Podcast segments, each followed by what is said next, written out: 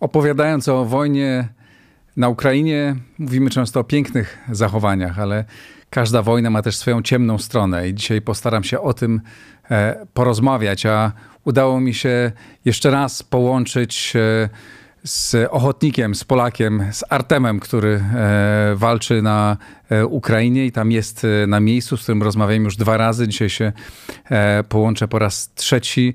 Zapraszam serdecznie na rozmowę z nim i przypominam, że tak jak i ta rozmowa, tak jak inne, nie mogłyby się odbyć bez Państwa wsparcia. Bardzo serdecznie za to dziękuję. Dzisiaj w imieniu kilku kolejnych patronów Rafał Pawlus, Norbert Ciszek, Paweł Wiercioch, Jan Fidowicz, bardzo serdecznie e, dziękuję Wam i wszystkim pozostałym patronom i zapraszam do e, wspierania na patronite.pl, ale przede wszystkim zapraszam na rozmowę.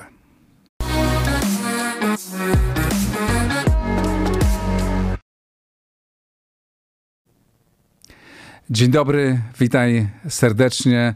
Mam nadzieję, że jesteś e, cały, zdrowy i w dobrej formie. Forma jest. Zobaczymy jak, na długo jaka, ale zmęczenie jest cały czas. To już jest takie normalne rzeczy.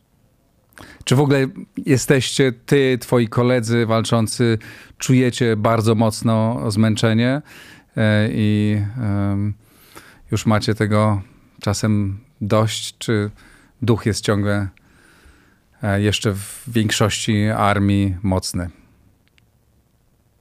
No, duch jest cały czas, ale zmęczenie przychodzi. Głowa mało odpoczywa. To są rzeczy, które, które najbardziej są obciążane. Coś zawsze drąży, drąży, drąży, drąży, drąży. Umówiliśmy się, że dzisiaj porozmawiamy trochę o tej ciemnej e, stronie e, wojny. Opowiadałeś wiele, wiele, e, wielokrotnie o tych o pięknych e, zachowaniach, o tym, jak się wzajemnie wspieracie, jak ludzie was wspierają. E, ale jak każda taka dramatyczna sytuacja ma swoją ciemną stronę, opowiedz proszę też o tych rzeczach, o których mniej się mówi e, w mediach, no bo chce się budować przede wszystkim, budować, mobilizować ludzi i budować dobrą atmosferę. Opowiedz proszę też o tych o tych rzeczach, które obserwowałeś, które, a które są no, gorsze? Zawsze jest tak, że są gorsze i, i lepsze dni, i lepsze zachowania. No, ta część ciemna rzadko kiedy jest poruszana. Każdy, każdy chce mówić tylko o dobrych, a niestety złe też są. I te złe e, wychodzą nawet bardzo, bardzo słabych momentach. Na przykład, opowiedz proszę o nich. Wiesz co, no, dzisiaj na jednym z większych tematów, który jest na Ukrainie, to jest kwestia sprzętu, oszukanego mhm. sprzętu, który tutaj trafia, e, o weryfikacji, która jest cały czas, trzeba weryfikować, o, o miejscach takich, gdzie, gdzie humanitarka trafia, zostaje, że tak powiem, potem gdzieś zabrana i sprzedawana dalej za pieniądze. No, to są straszne rzeczy. Tutaj zresztą jeden z moich kolegów odpowiedzialny za tematy humanitarki właśnie też dba o to, żeby, żeby gdzieś przypilnować tych rzeczy. Dlatego jest też taka, dzieje się tak, że ja gdzieś ten sprzęt weryfikuję na tyle, co mogę z innymi dla niego, bo po prostu ludzie są szkoda gadać nawet. Powiedziałbym, że jak zwierzęta. No, no, zwierzęta chyba są lepsze. Ludzie są po prostu fałszywi i zakłamani i robią biznes na, na czymś, co, co się w głowie nie mieści. No bo jak można sprzedawać podrobione stazy, które służą do ratowania życia, a są tutaj potrzebne i wykorzystywane bardzo często, nagle się okazuje, że, że przychodzi ci sprzęt, który nie nadaje się do tego, żeby go używać. Kamizelki, hełmy. Ktoś na tym zarabia, ktoś myśli o tym, że, że będzie chroniony, a potem się okazuje, że dostaje w kamizelkę i, jest koniec.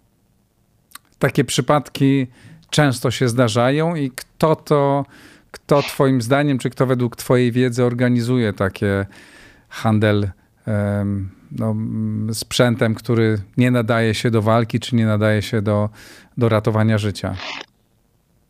No co, to różnie jest. I część y, jest y, zaangażowana w to Polaków, jest, jest masa Ukraińców. Są tutaj czasem się zdarzają takie rzeczy, że ostatnio mój kolega wrócił do siebie, do Kanady ze względu na to, że został ukradziony tu na miejscu ze sprzętu. To, to, to się w głowie nie mieści. To, to są rzeczy, które to nie jest tak, że wróg jest tylko jeden. Tutaj czasem trzeba uważać, pilnować siebie, bo ktoś to wykorzysta. I to są najgorsze rzeczy, jakie mogą się, że tak powiem, zdarzać. I ja jestem czasem przerażony opowieściami, które, które opowiadają ludzie na tym, że ktoś może robić biznes. Na, no nie no, na wojnie każdy zawsze robi biznes, ale, ale są rzeczy, które są po prostu straszne, bo no, ja sobie nie wyobrażam, żeby robić biznesu na, na pewnych rzeczach, a, a tutaj jest to, że tak powiem, normalne. Ktoś może kogoś oszukać, sprzęt może nie dojechać. A czy to jest e, jakby zjawisko powszechne, czy to jest patologia, która jednak jest e, marginesem? I na takim samym poziomie, jak w każdym normalnym kraju, gdzie zawsze no, część ludzi oszukuje na czymś tam. Czy tam jest to zjawisko dużo większe? Jest to ciężko powiedzieć, czy większe. Na pewno jest to, jest to patologią, bo w większości ludzie są normalni, ale no jest, to, jest to rzecz, która jakby nie mieści się w głowie ze względu na to, że, że tu jest wojna. Ja wiem, że są część kraju jest, że tak powiem, nieobjęta działaniami stricte takimi, ale nadal trzeba myśleć o tym, że ten sprzęt gdzieś idzie dla kogoś, a ktoś robi sobie biznes i sprzedaje go po zawyżonych cenach albo sprzęt, który nie, nie, nie spełnia jakby specyfikacji swojej. To, to, jest, to jest straszne. No ktoś, ktoś później zapłaci za to, że tak powiem, życiem.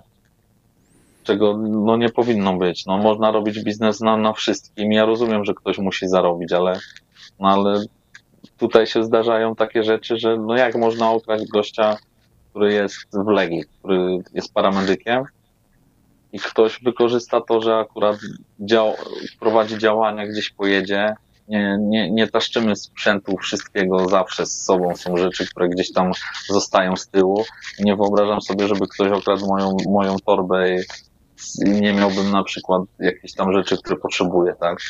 No to mi się to nie zdarzyło, ale, ale zdarza się to tutaj chłopakom i czasem po prostu aż masz ochotę coś zrobić, no bo to nie, nie, nie mieści się w głowie po prostu, żeby mhm. ktoś wziął i okradł kogoś. No.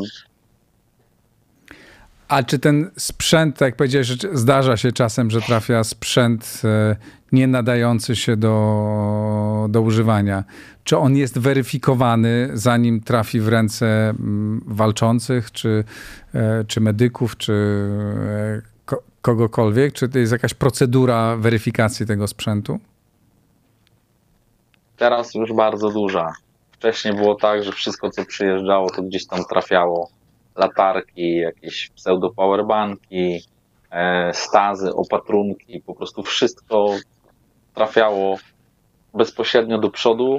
Dzisiaj już trochę inaczej, wszystko jest też weryfikowane zanim pójdzie dalej. Kamizelki, hełmy, sprawdzane certyfikaty, sprzęt medyczny jest bardziej sprawdzany, gdzieś zatrzymywany. Nie współpracuje się z takimi firmami, które dają byle jaki sprzęt, ale nadal gdzieś można się z nim, że tak powiem, spotkać i, i, i to jest straszne, bo, bo ten sprzęt nie działa tak jak powinien, nie zapewnia pewnych kwestii ważnych dla nas bezpośrednio na, na, na, na froncie. Na szczęście coraz więcej ludzi już jest takich kumatych i, i ten sprzęt jest weryfikowany już zanim zostanie nawet wysłany, bo mam znajomych w Polsce, którzy zanim ten sprzęt wyślą, to sprawdzają bardzo dokładnie.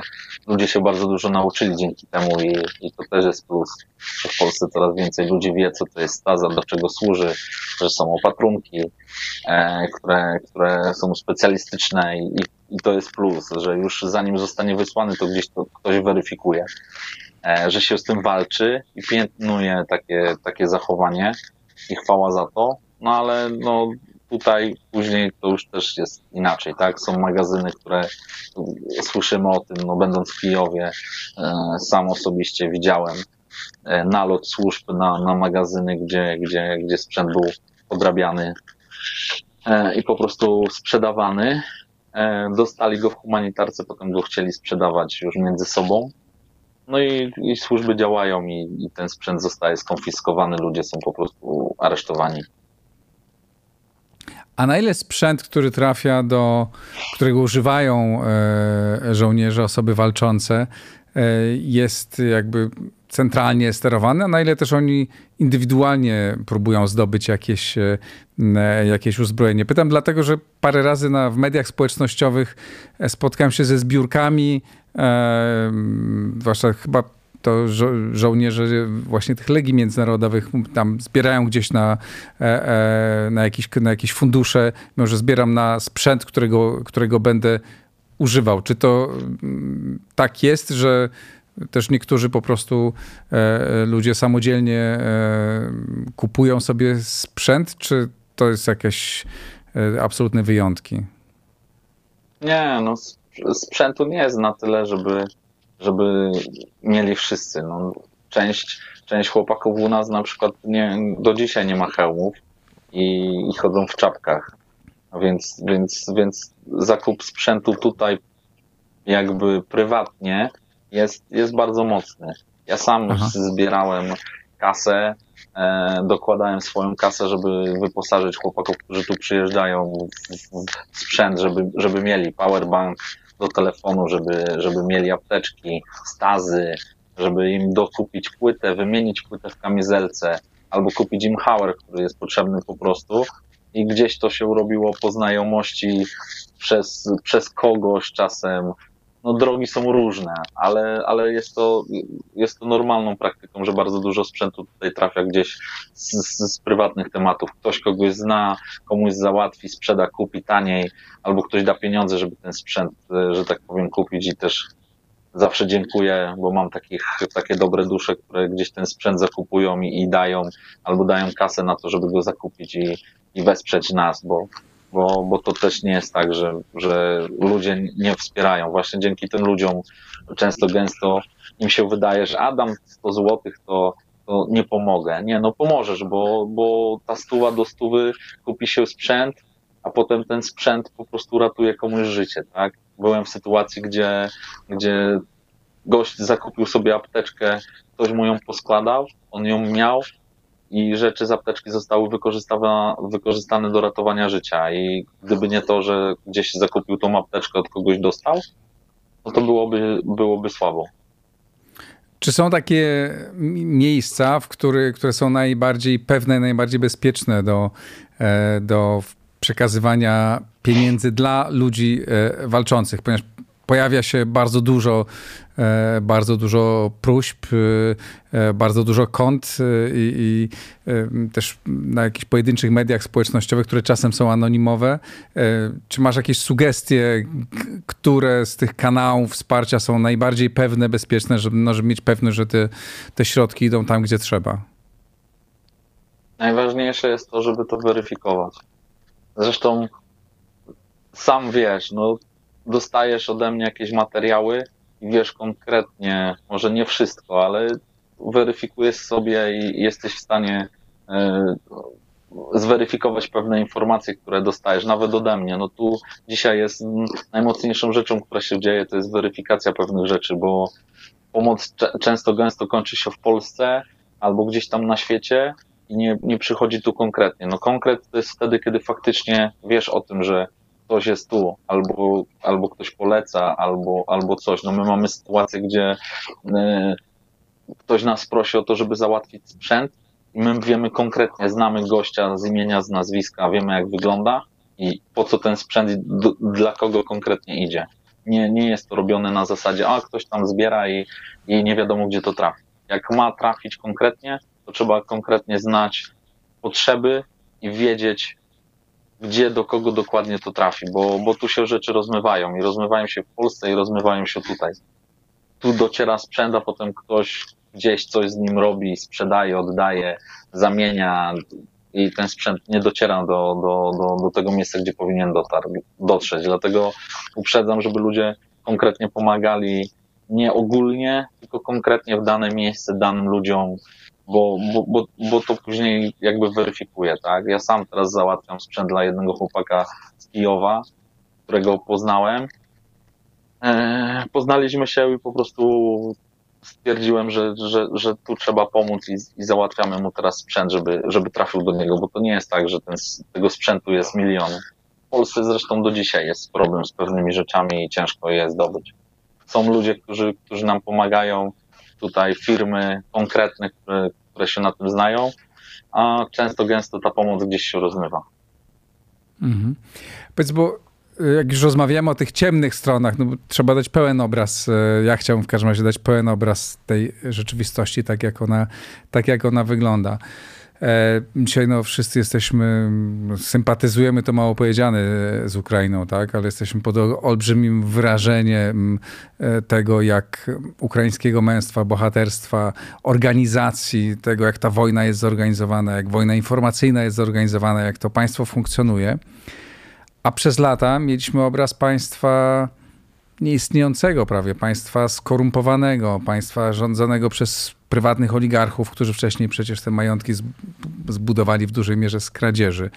Czy ty obserwując z tej swojej perspektywy, która jest oczywiście bardzo specyficzna, e, widzisz, że to jest, e, to państwo się zmienia, podejście do tego, co jest publiczne się zmienia, czy te, ta ciemna strona, o której też opowiadasz, jakby to jest ciągle taka no, bardzo duża część ukraińskiej e, rzeczywistości, korupcja, lewy handel. Mm, czy to jest, no bo, no bo wszędzie jest i zwłaszcza na wojnie to naturalne, czy, czy, czy to państwo staje się coraz bardziej zdrowe, nawet w tej trudnej sytuacji? Oczywiście, że tak.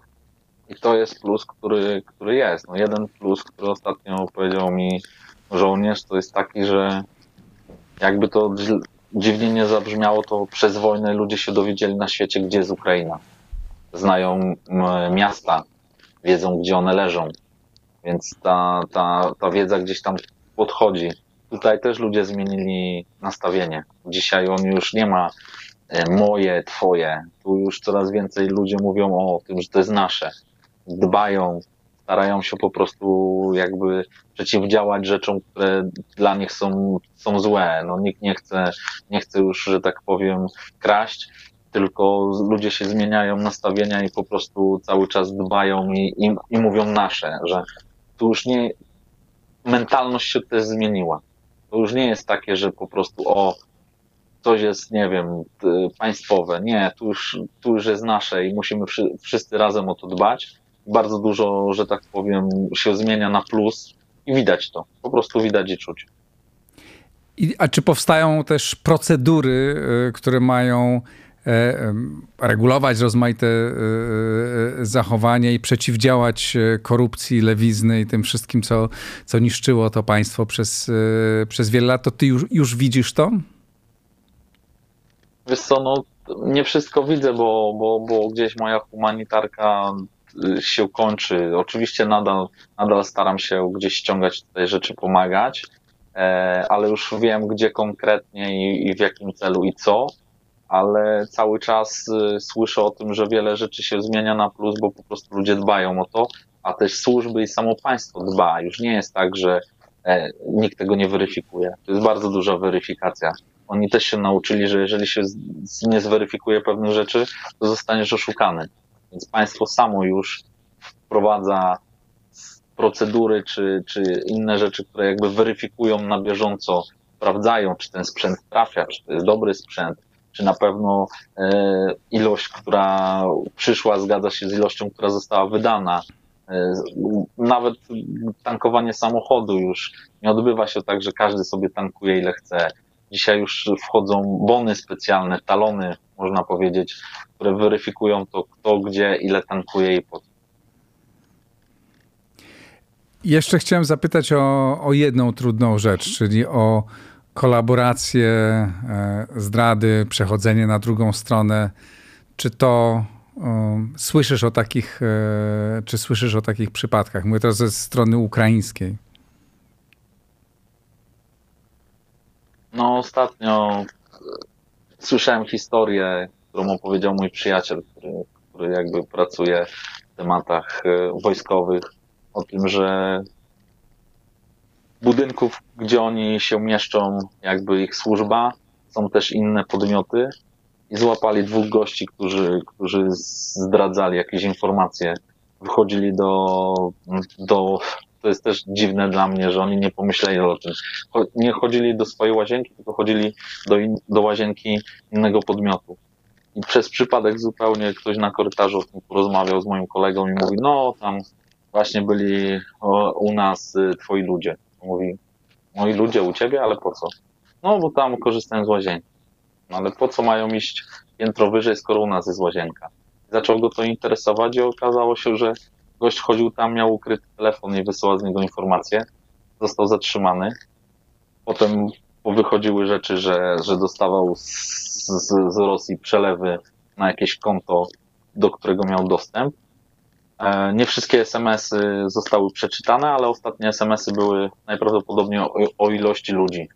Tam było 70 coś i tak dalej, więc zdarza się to. I, i, i tutaj na każdym kroku możesz zauważyć, jak będziesz, czy, czy jak ktoś będzie, że wyciąganie dzisiaj telefonu na Ukrainie, czy robienie zdjęć gdzieś, no budzi, budzi, że tak powiem, spojrzenia ludzi. Każdy się rozgląda, sprawdza, jak usłyszy, e, że ktoś mówi że tak powiem, nie w ich języku, to, to, to wszyscy patrzą i weryfikują to. Zresztą mój kolega, który tutaj był, to, to, to odczuł to sam na sobie, że, że to nie jest tak jak u nas, że możesz sobie chodzić, kręcić filmy.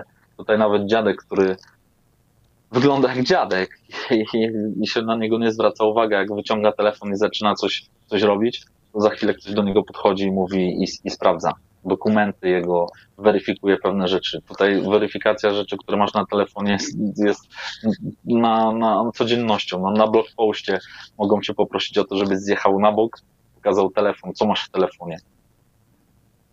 Mhm.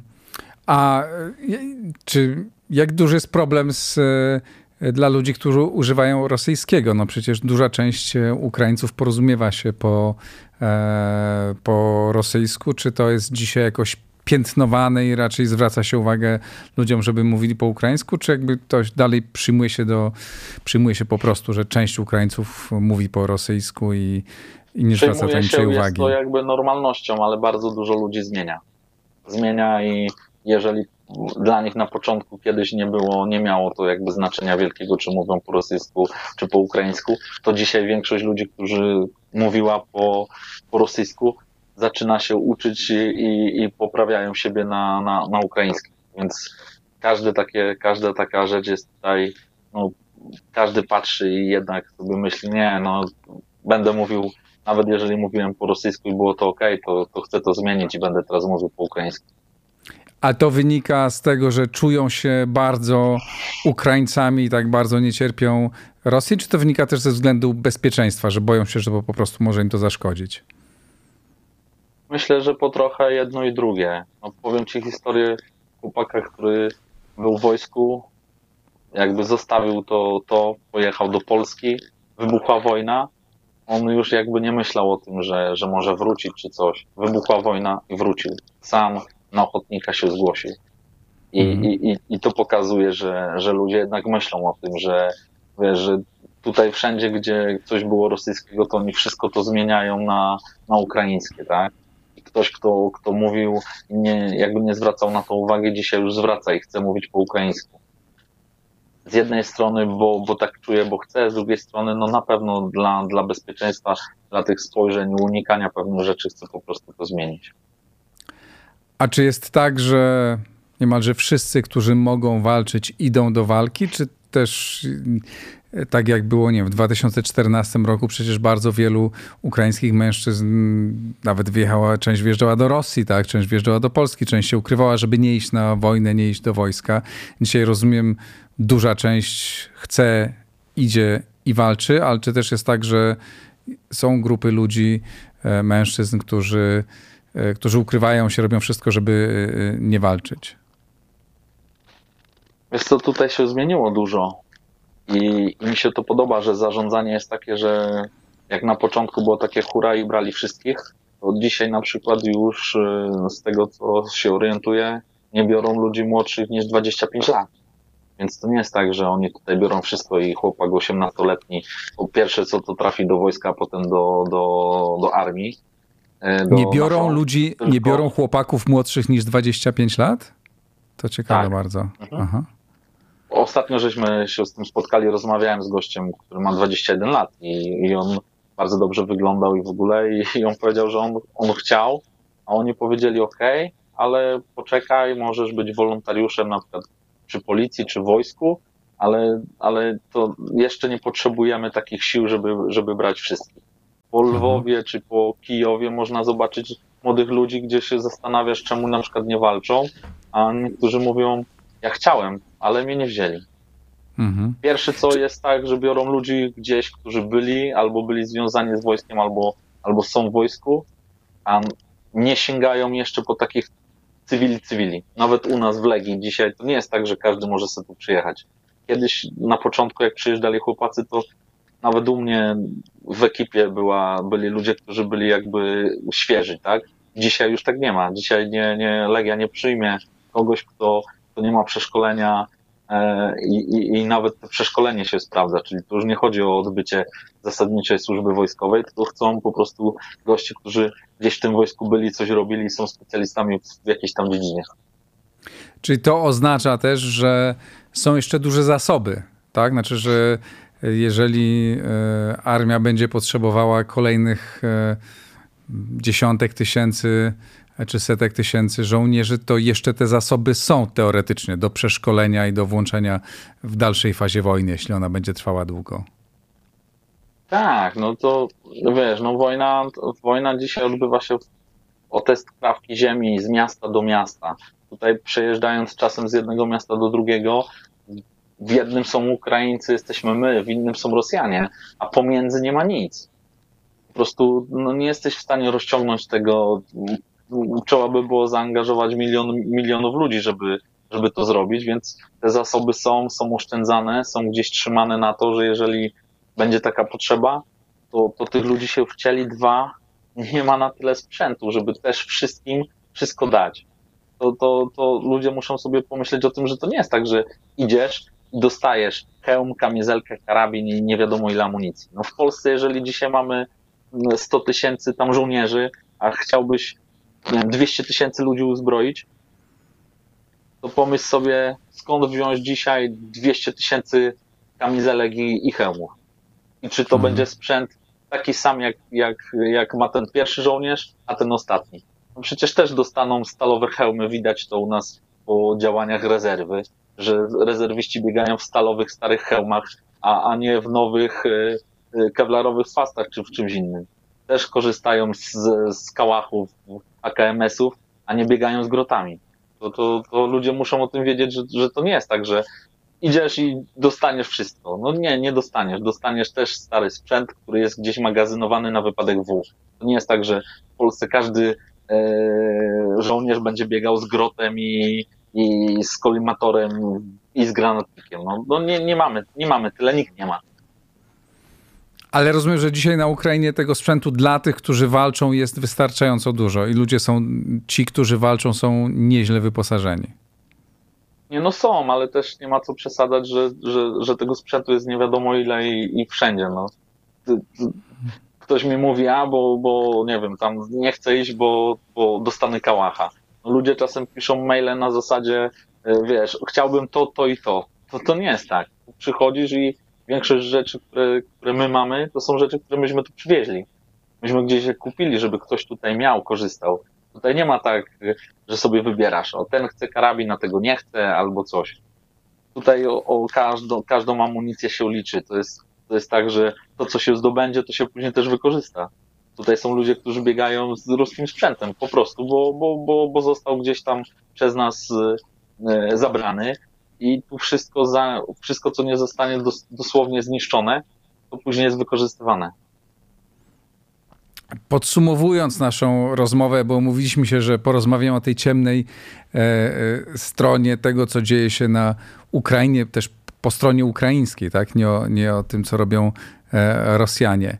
Rozumiem, że takie zdarzenia są, opowiedziałeś o nich, ale że czy dobrze mam, czy dobrze odbieram to, co mówisz, że, że masz wrażenie jednak, że to państwo staje się coraz bardziej zdrowe, e, transparentne, e, przejrzyste, z procedurami, że możemy mieć nadzieję, że kiedy ta wojna się skończy, to ta nowa Ukraina po wojnie będzie zupełnie innym państwem. Poza tym, oczywiście, że będzie musiała się odbudowywać i wychodzić z potężnego kryzysu, ale że będzie dużo bardziej sprawnym, transparentnym, uczciwym państwem niż ta e, sprzed wojny. Na pewno. Na pewno, na pewno tu się wiele rzeczy ku jakby złości innych zmieni, bo tutaj wszystko jest rozliczane. Pomoc humanitarna jest rozliczana. Każdy, kto coś daje, to chce mieć pewność, że, że to trafiło w dobre ręce. I Zachód tego uczy, żeby tutaj o to dbać, że to nie jest tak, że coś jest dane i nikt tego nie weryfikuje. Weryfikują, sprawdzają i uczą Ukraińców tego, żeby, żeby jakby sprawdzali wszystko i weryfikowali, pokazywali dokumenty, zdjęcia i tak dalej, więc, więc to na pewno jest wielkim plusem, który tutaj zostanie po wojnie i na pewno jak tu będą rozliczane pewne rzeczy albo inwestowane, przekazywane, to też ci, którzy to robią, będą dbali o to, żeby to gdzieś nie szło bokiem. Bardzo serdecznie Ci dziękuję e, za tę opowieść e, dzisiaj, kolejną, za kolejną naszą rozmowę, ale przede wszystkim w imieniu swoim, wszystkich, którzy nas oglądają, tych, którzy nas nie oglądają, zapewne też bardzo Ci dziękujemy za to, co, za to, co robisz i za to, że walczysz o to, żebyśmy mogli tutaj w Warszawie i w całej Polsce siedzieć i żyć spokojnie. Dzięki serdeczne. Ja też dziękuję bardzo. Dziękuję Tobie bardzo, że robisz ten przekaz, bo bo na pewno e, słyszę, do mnie też docierają takie informacje, że e, to jest rzecz, która, która jakby ludziom się podoba, że, że to nie jest jakaś tam telewizja, tylko przekazujesz rzeczy, które nie każdemu się podobają i nie każdy jakby chciałby tego, a, a, a przekazujesz przez innych też, którzy, to nie tylko jeżeli o mnie chodzi, tylko przez innych, którzy mówią po prostu szczerze to jak jest. No to nie jest zawsze super fajnie i kolorowo. Też trzeba mówić o tym, że, że są po prostu chujowe rzeczy i tak się dzieje. I piętnować to i, i tyle. No. Dzięki tobie to też się dzieje. No, dziękuję Ci bardzo za, te, za, to, za to, co mówisz. To jest nic w porównaniu do tego, co Ty robisz, bo Ty ryzykujesz swoje życie, ale to dla mnie niezwykle ważne i niezwykle motywujące. I zapewniam Ciebie i Państwa, że będę dalej się starał opowiadać o rzeczywistości taką, jako, jaka ona jest, dzięki tak fantastycznym e, osobom jak mój dzisiejszy e, rozmówca, Artem. Tak się umówiliśmy, że jesteś Artemem. Mam nadzieję, że będziemy jeszcze rozmawiać wielokrotnie, ale przede wszystkim mam nadzieję, że wojna się skończy jak najszybciej i wrócisz cało i zdrowo do Polski. Spotkamy się e, na żywo i będziesz mógł prowadzić normalne życie. Dzięki. Do usłyszenia, do zobaczenia. Dzięki bardzo. Dziękuję też Państwu. Do usłyszenia, do zobaczenia.